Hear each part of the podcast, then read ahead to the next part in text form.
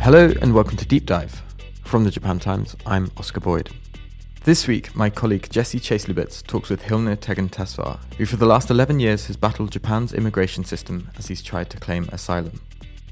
Originally from Ethiopia, while he's been here, Hilne has had what's known as provisional release status, which means he won't be detained or deported while his application is ongoing, but also that he's still considered an asylum seeker, which means he's unable to leave the country or bring his family to live with him. Jesse's been speaking to Hilne over the past few months for a story that was originally published in the Japan Times' community section. Jesse, welcome back to the podcast and thank you very much for joining me. Thanks for having me. So, before we get started with our interview with Hilne, tell me a little bit about Japan's asylum system. Yeah, so Japan has earned itself a reputation for turning away refugees. Despite the fact that it's the world's fifth largest donor to the UN Refugee Agency and the world's third largest economy, it accepts less than 1% of asylum seekers. In 2018, just 42 were accepted. By comparison, the US planned to accept 30,000 in 2019. Whoa. Yeah. In December 2018, the government introduced an immigration policy that relaxed the rules on foreign laborers in an attempt to fill the gaps in Japan's aging workforce. But as those immigration policies relaxed, the rules for refugees became much stricter. So I was looking to talk to someone who had both dealt with immigration and who had been in Japan long enough to have a better idea of how society was treating asylum seekers. I ended up talking to an asylum seeker from Ethiopia who goes by Hilne. He spent the last 11 years seeking asylum in Japan. Um, so maybe let's just start with you introducing yourself. Where are you from? What's your name? And how old are you? Uh, I'm from Ethiopia. My name is Tegen Hilmine Tesfau. Uh, currently, uh, I'm approaching my 50th birthday, 49 and 9 months. And how did the two of you meet? I reached out to the Jesuit Social Center Tokyo, who has a refugee department, and someone there introduced me to Hilne. So you arrived in Japan 11 years ago. Right. Um, and when you when you left Ethiopia, you left your family, you left your uh, children. You have a child on the way. Sure. And oh, I'm wondering what you hope to find in Japan when you came here. Yeah, you know, I didn't have uh, full information about Japan. With the information I had, uh, I thought they could accept asylum seekers soon. So I, I just came uh, with the opinion that I might be able to get the asylum visa and bring my family. But through the process, it took all these years. Hmm. So, what were your reasons for applying for asylum at that time, 11 years ago? Uh, 11 years ago, when before I left Ethiopia, uh, I had problem. You know, uh, I used to work for Ethiopian Airlines, and there was some some mistake. So at that time, he was accused of accepting money from passengers who wanted to board a plane without legal documentation despite saying that he had nothing to do with it, and the fact that the people who were attempting to board the plane weren't actually sentenced to time in jail, he was put in prison. I was sentenced to three years and six months imprisonment. It, was broadcasted on the television and radio in my country. I just couldn't stand it because I didn't take any money from these guys. I had no connection personally with them. He was basically blacklisted in Ethiopia after that and couldn't get a stable job to support his family. After that, I, I just lost hope to work in my country after the sentence by the High Court. So even after leaving prison, I couldn't work because there is a ban, maybe for five years, I'm not sure so you were in your country and you weren't able to get a job. And so you were looking for other places to go to start your life and be able to make money and and support your family. Yeah yeah. So how did japan come into the picture? How did you get to japan? Uh, it's just you know I, I didn't know anything about japan but i had a friend of mine and he said that he can he can arrange you know things for me to come to Japan. I don't know how he did it. Of course, the way he did it is not perfect. I know that. But since I don't have any choice, I, I grabbed the chance. I was willing to change my citizenship in the first two or three years from my coming to Japan. You were willing to change your citizenship to Japanese citizenship. A- any citizenship during that time. So when you left Ethiopia, who were you leaving behind? Uh, my my wife, mm, two kids, Saron and Nausanai, and the last one, I didn't see her because my wife was pregnant. When I came here, she was about four months pregnant. So I was leaving my wife and three kids. And how old were the two kids? Uh, my first daughter, she was five. My boy, Nausanai, he was two and a half. And, you know, I can't say anything about the last one. Hmm. Yeah. What was the expectation when you left? Was it assumed that you would return to Ethiopia or that they would come to Japan? I assumed they would come to Japan. With the information that I, ha- that, that, that I had, I could get everything, you know, set up. I could get the visa so that I can call them and start life here. Hmm. That was assumption.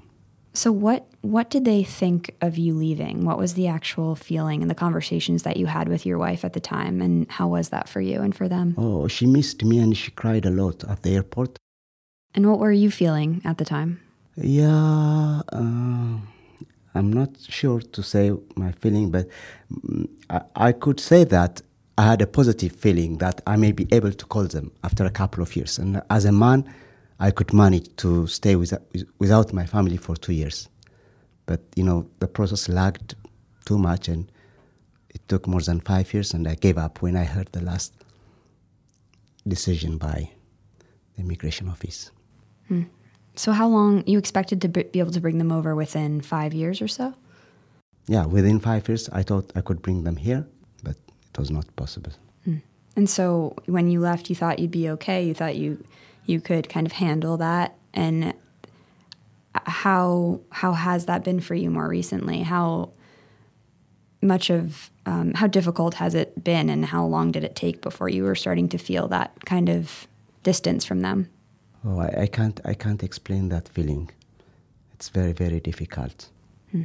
I had trouble sleeping sometimes, and I used to cry alone on my bed because I can't cry in front of people. As a man, I'm an Ethiopian. We, we are uh, Ethiopia is a country which has which had, which had never been colonized. We are bra- brave people. We can fight. We can challenge different circumstances. So I- I, I managed to control myself as much as I can. But now I can't. I can't stand it anymore. I will take any chance to meet my family.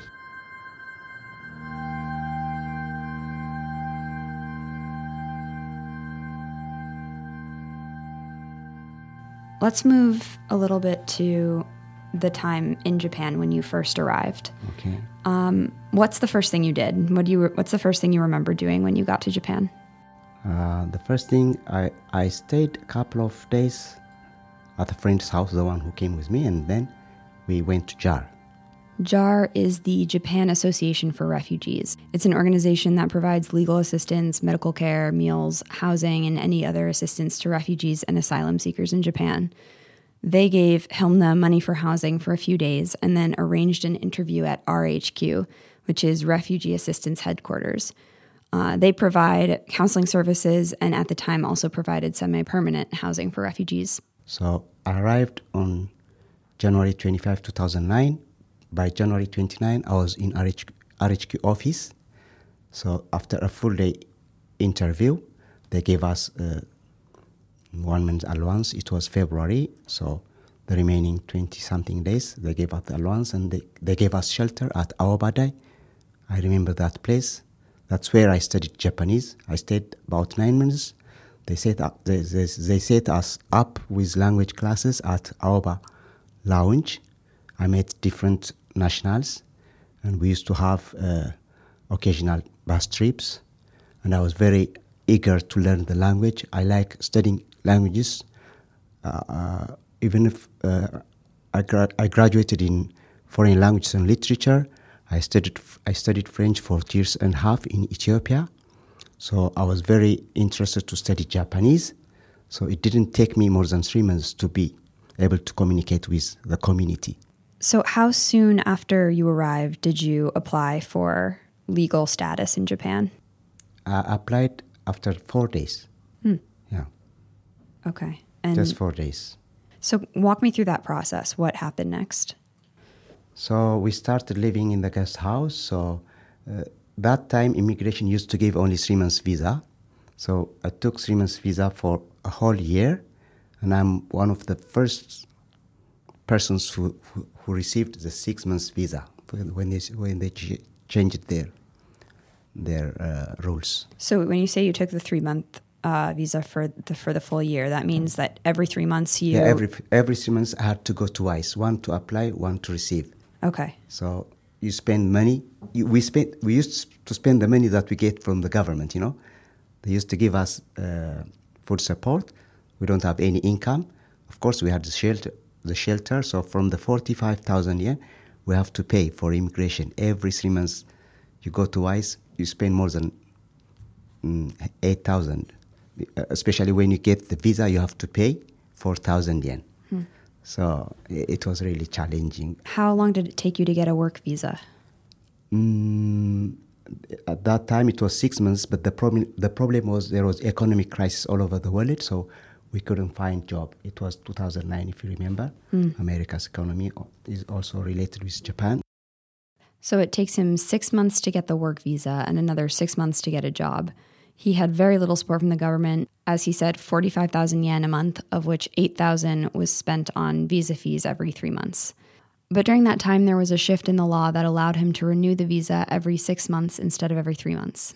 And what kind of visa was that? What what kind of visa was Hilne on? It's called a provisional designated activities visa. It allows people to work, but it doesn't give them any long term guarantees. So, if his asylum claim was outright rejected, he could be sent to a detention center and potentially be sent back to Ethiopia. At the time that you're applying for asylum, can you kind of put yourself back into that place and, and remember what you were feeling at the time? Were you feeling positive about it? Um, yeah, yeah, very positive, very positive. Because you know the people are very good. They they could help you as long as you respect their culture, and if you communicate, they appreciate you very much. Uh, life is good here. Everything is good. Everything is fast. The you know they work with both hands at the same time. So everything you know was interesting for me, except the immigration process. So the immigration process, I thought I might be able to to get the visa soon, maybe two or three years. I managed, and I started to have hope until the fifth year.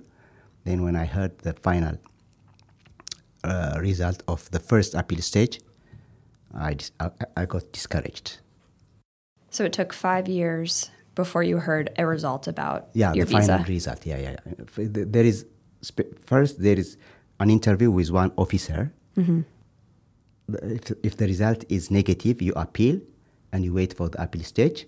At the appeal stage, I think three judges they will ask they ask you different questions with an interpreter for you, and if you have a lawyer, he sits by your side. He doesn't say anything. That's mm-hmm. what co- confused me. He doesn't say anything. How am I going to prove myself if the lawyer doesn't support me? They will help you with just translating your documents, that's all. And as a defendant, it's very difficult. So, what was the reason that they gave you for denying your application? Uh, that, that's a very interesting part, you know. They say, we think, we think that you, you may not be, uh, you may not have problem if you go back to Ethiopia. After all that years, after giving all those documents, they say, we think. That's, that made me very angry. How, how do you say think as a judge? They, they should be sure. They say think, we think. How, how can I accept that? It's a decision. Decision is life. He found out later that one of the judges had accepted his application. Knowing that one person accepted his claim, he decided to appeal. But he still hasn't gotten an answer, so the process is not complete. It's been 11 years since he's gotten here, and he still hasn't gotten a firm decision. We'll be back after this. Hey, it's Oscar.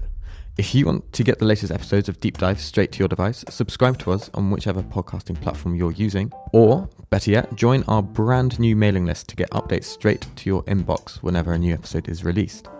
Visit jtimes.jp slash deep dive sub to get started, and that link will be in the show notes. Cheers.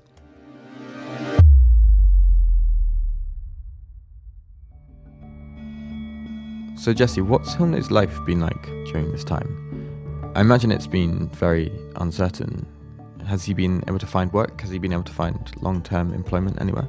Yeah, he's he's primarily worked jobs that require a lot of physical labor. At Subaru, he assembled cars, and now he works at a plastics factory. But as well as working for Ethiopian Airlines before he came to Japan, he also worked as a teacher. And during his time in Japan, he's always wanted a more intellectual occupation. At this point, I, am working, but uh, I, I used I used to be a teacher, as I told you. So I prefer to be a teacher because it's a noble profession. I don't think there is any other profession that satisfies me. But here, with six months visa, you can't get a job in their schools. So I'm forced to work manual labors, you know. Um, and I, I convinced my mind because if I couldn't find a teaching job, I should work any any work that could get me better money. That's why I went to uh, Subaru, Subaru company, which is located in Gunma, Ota. I worked there five years and a half. It was very interesting. I had to make myself strong. I used to go to gym. All, all those years, three, three years and a half, I was working in the gym and in the company. So you're having all these frustrations with the government, with the immigration office, but you're living your life and you're becoming a part of the Japanese community and you're improving yourself. Yeah, yeah. Um, so you you mentioned when we talked before that you felt accepted by the Japanese community. Sure, even sure, if, definitely. So, what are some examples of that? What what kind of relationships were you able to forge with Japanese people at that time? For example, uh, we have a Japanese woman who lives around Yotsugi. She, I, I, call her my Japanese mother. She, she, mm. Her name is Machi Omori-san. She used to teach many Ethiopians around Yotsugi and she always says that I'm one of her top students. After coming to Tokyo, she was the one who helped me with the language and finding me jobs. And she helped many, many Ethiopians. So I, I, I even met her yesterday because now I give her English lesson. Oh, really? Yeah, yeah. and I teach her her grandson every Monday. He's eight years old. He's my my boy. I like him very much. He likes me. I teach him uh, English. Wow, that is a really meaningful relationship. To sure, have. sure.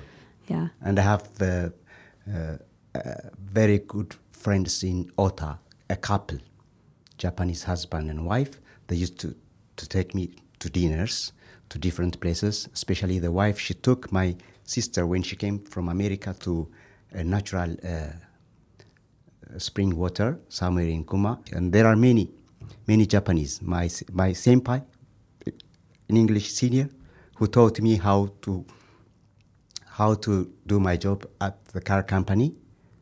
Uh, I like him very much. We we keep in touch. I call him sometimes. Do you tell your family about these relationships? Sure, sure, sure. My kids sometimes ask me uh, Japanese because w- when I am online and talking to them, somebody comes hmm. and I may talk in Japanese. What's that, daddy? they, they ask him, mush mushi, nani, mush mushi nani desu ka? and I teach them, especially my, my first daughter, she, she knows about five or six phrases, arigato toka, uh, mush mushi, oyasumi nasai. Hmm. Especially the girls, they are very fast. So. Hmm. And how old are your kids now? Now my first daughter, she's approaching 17. Hmm. Coming coming August, coming August, will be 17. My boy, he's 13. Mm-hmm. And, um, the last one, which I didn't see, Veronica, mm-hmm. uh, she is uh, approaching 11. Wow. I met them. But I, I just couldn't start, especially the boy, he missed me very much and he couldn't do, at, uh, he couldn't do better at schools. The girls mm-hmm. are doing fine. And I heard, not from his mother, from someone, that he said he did he he he couldn't be uh, working good because he misses his dad, and I I cried when I heard that. Are they learning English as well? Are you teaching them English from afar? Sure, sure, sure. I send them books.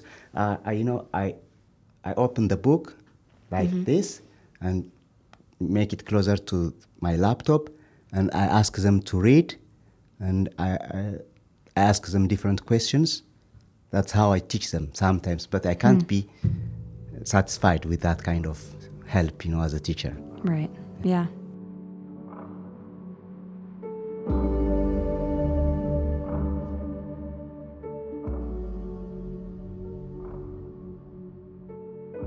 Listening to him speak, I feel like you can really hear how frustrated he sounds at his situation. Yeah, he's really frustrated because he knows that there's a work shortage in Japan. And in 2018, Japan changed the law to bring in more temporary immigrants as labor workers. Yet they aren't taking any from the pool of asylum seekers that are already here, and they're making it harder for them to get refugee status. He's already doing those jobs that they need people for. He's willing to learn the language, he's willing to learn the culture, to assimilate. He's really the ideal person for Japan, but the government is failing to see that, and as a result, missing out on people they desperately need. So, with this in mind, and the fact it's now been 11 years since he first applied for asylum, and there's still no clear outcome to his case, what are Hilne's next steps? Well, he's still in the appeal system here. He's still waiting for an answer, but he will most likely be going to the US. His sister went on the diversity visa 20 something years ago, and his sister then brought their mother over. So, using that family connection, he's able to go and bring his family over as well. But after all these years, an investment in Japan, it will be really difficult to leave. So, um, what will you miss about Japan? What are going to be the difficult things to leave? Oh, I miss many things. Japan is a very peaceful country. The people don't kill foreigners. You know, the Japanese people taught me how to work with both hands. You know, especially at Subaru. What do you mean by that? Work with both hands? You have to work with both hands at the same time. Otherwise, they will not al- allow you to work in a car company, in a spare part company. Everything is fast, you know, for two hours non-stop like robot. And they taught me what job means. I'm thinking like a Japanese. I'm working like a Japanese. Everything. Because they have changed me, you know, through their life. Because living with them for 11 years, working in big companies like Subaru, it will change you very much. In most cases, you will definitely find your property where you left it. I'm gro- grateful to the Japan government for allowing me to work and change my family life. Uh, the last thing I miss is their sento ofro. I miss it very much. It has a healing effect, you know, hot spring. I miss it very, very much. What do you see yourself doing in the US? What kind of life do you imagine? Oh, you know, I would like to jump on to the teaching job, and you know, I've uh, I- I have a plan to write a book. To write a book. Yeah, yeah, yeah. I can't stand. I can't wait to, to do that. To have a break and do uh, mental work. I'm tired of physical work, and you know, my hands. uh, There were two boys who came from Ethiopia. Their their family live in Japan. Their father is my my friend. I mean, we live in the same village, so I invited them dinner one time when they came two years ago, and one of the boys said, uh, "Your hands uh, look like boxer hands," you know, boxer hands. No, no mental work. So I'm physical. I, I don't want to think physical. I want to think mental. So I'd like to find a teaching job. Have you told your family, your kids, that you'll that they'll be moving to the US yet? No, no, no, no, no, no. That will be a surprise. And I don't want them to, to be lazy on their studies. If I tell mm. them, you know, oh, we are going to America, they think and they may be lazy on hmm. their studies. So I will tell them when I, when I hear the final result. Hmm. And does Hilner think that the situation will improve for future refugees if someone was to go through the same process as him? Frankly, no, and he's very open about this. Oh, now the, the rules have been changed. It has become very, very serious. They don't give you uh, six months visa when you apply now. They give you two months or three months. They give you six months if only they accept. Uh, they think that they have, you know, uh, a valuable case, they will give you. Otherwise, most of them currently, especially after last last year, last year, from last year April, many people are in trouble. Now it's it, it has become very serious. So I don't advise people to come to Japan anymore, especially uh, under the new regulation. It's very very serious. So it's actually gotten harder Yeah, yeah, than yeah, it was for you. Definitely harder, very harder. Wow. Do you see Japan changing in the future? Uh, regarding, Immigration. Do you think that they will change? I don't think so.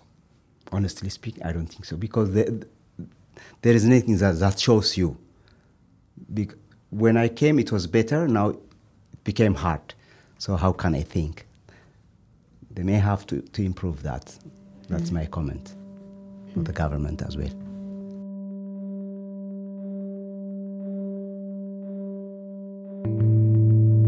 So Hilmna actually brought us a poem he wrote in Amharic just three months after he arrived in Japan. He talks about how quiet the train cars are, how often they come, especially the Yamanote line, and how well Japan uses its land and how hardworking everyone is. He says that Japan is a model for the world, and finally, how much he misses his family. Okay. The part that concerns Japan. ስለ ጃፓኖቹ መመስከር ስጀምር ታታሪነታቸው ፍጹም የለው ወደር። በመላው ዓለም ላይ የተመሰከረው ደከመኝ የሌለው ትጉህነታቸው ነው። ታሪክን አንብቡ፣ ጠይቁ ማንንም፣ በሠራተኝነት ሞዴል ናቸው ለዓለም። ዱባይን አየሁት፣ ግሪክንም አየው፣ ለንደንን አየሁት፣ ጣሊያንንም አየው፣ ደግሞም ሆንግ ኮንግን፣ እስራኤልን አየው። ነገር ግን ለጃፓን ወደር አላገኘው። በባህር ተከባ ደግሞም በውቅያኖስ ትገኛለች ጃፓን ከሩቅ ምስራቅ ጠርዝ። የቦታ አጠቃቀም ስልታቸው፣ ዘዴያቸው ታላቅ ትምህርት ነው ለኢትዮጵያዊ ሰው። ሰፊ ቦታ መያዝ ወግ ማዕረግ አርገነው አለን እስከ ዛሬ ሰርተን ሳናለማው። ወገኔ ተመልከት ልብ በል ቃሌን እውነት ተረት እንዲሆን ድህነታችን እጅግ በጣም በጣም መስራት አለ You've been listening to Deep Dive with me, Oscar Boyd, and a huge thank you to my guests this week, Hilne Tegan Tesfa and Jesse Chaseley Bitts. We'll be back next week, and to make sure you get the newest episodes straight to your device, subscribe to us on whichever podcasting platform you're using, and why not also give us a rating or a review if you're enjoying the podcast. Until next time, thanks as always for listening. Podskare sama.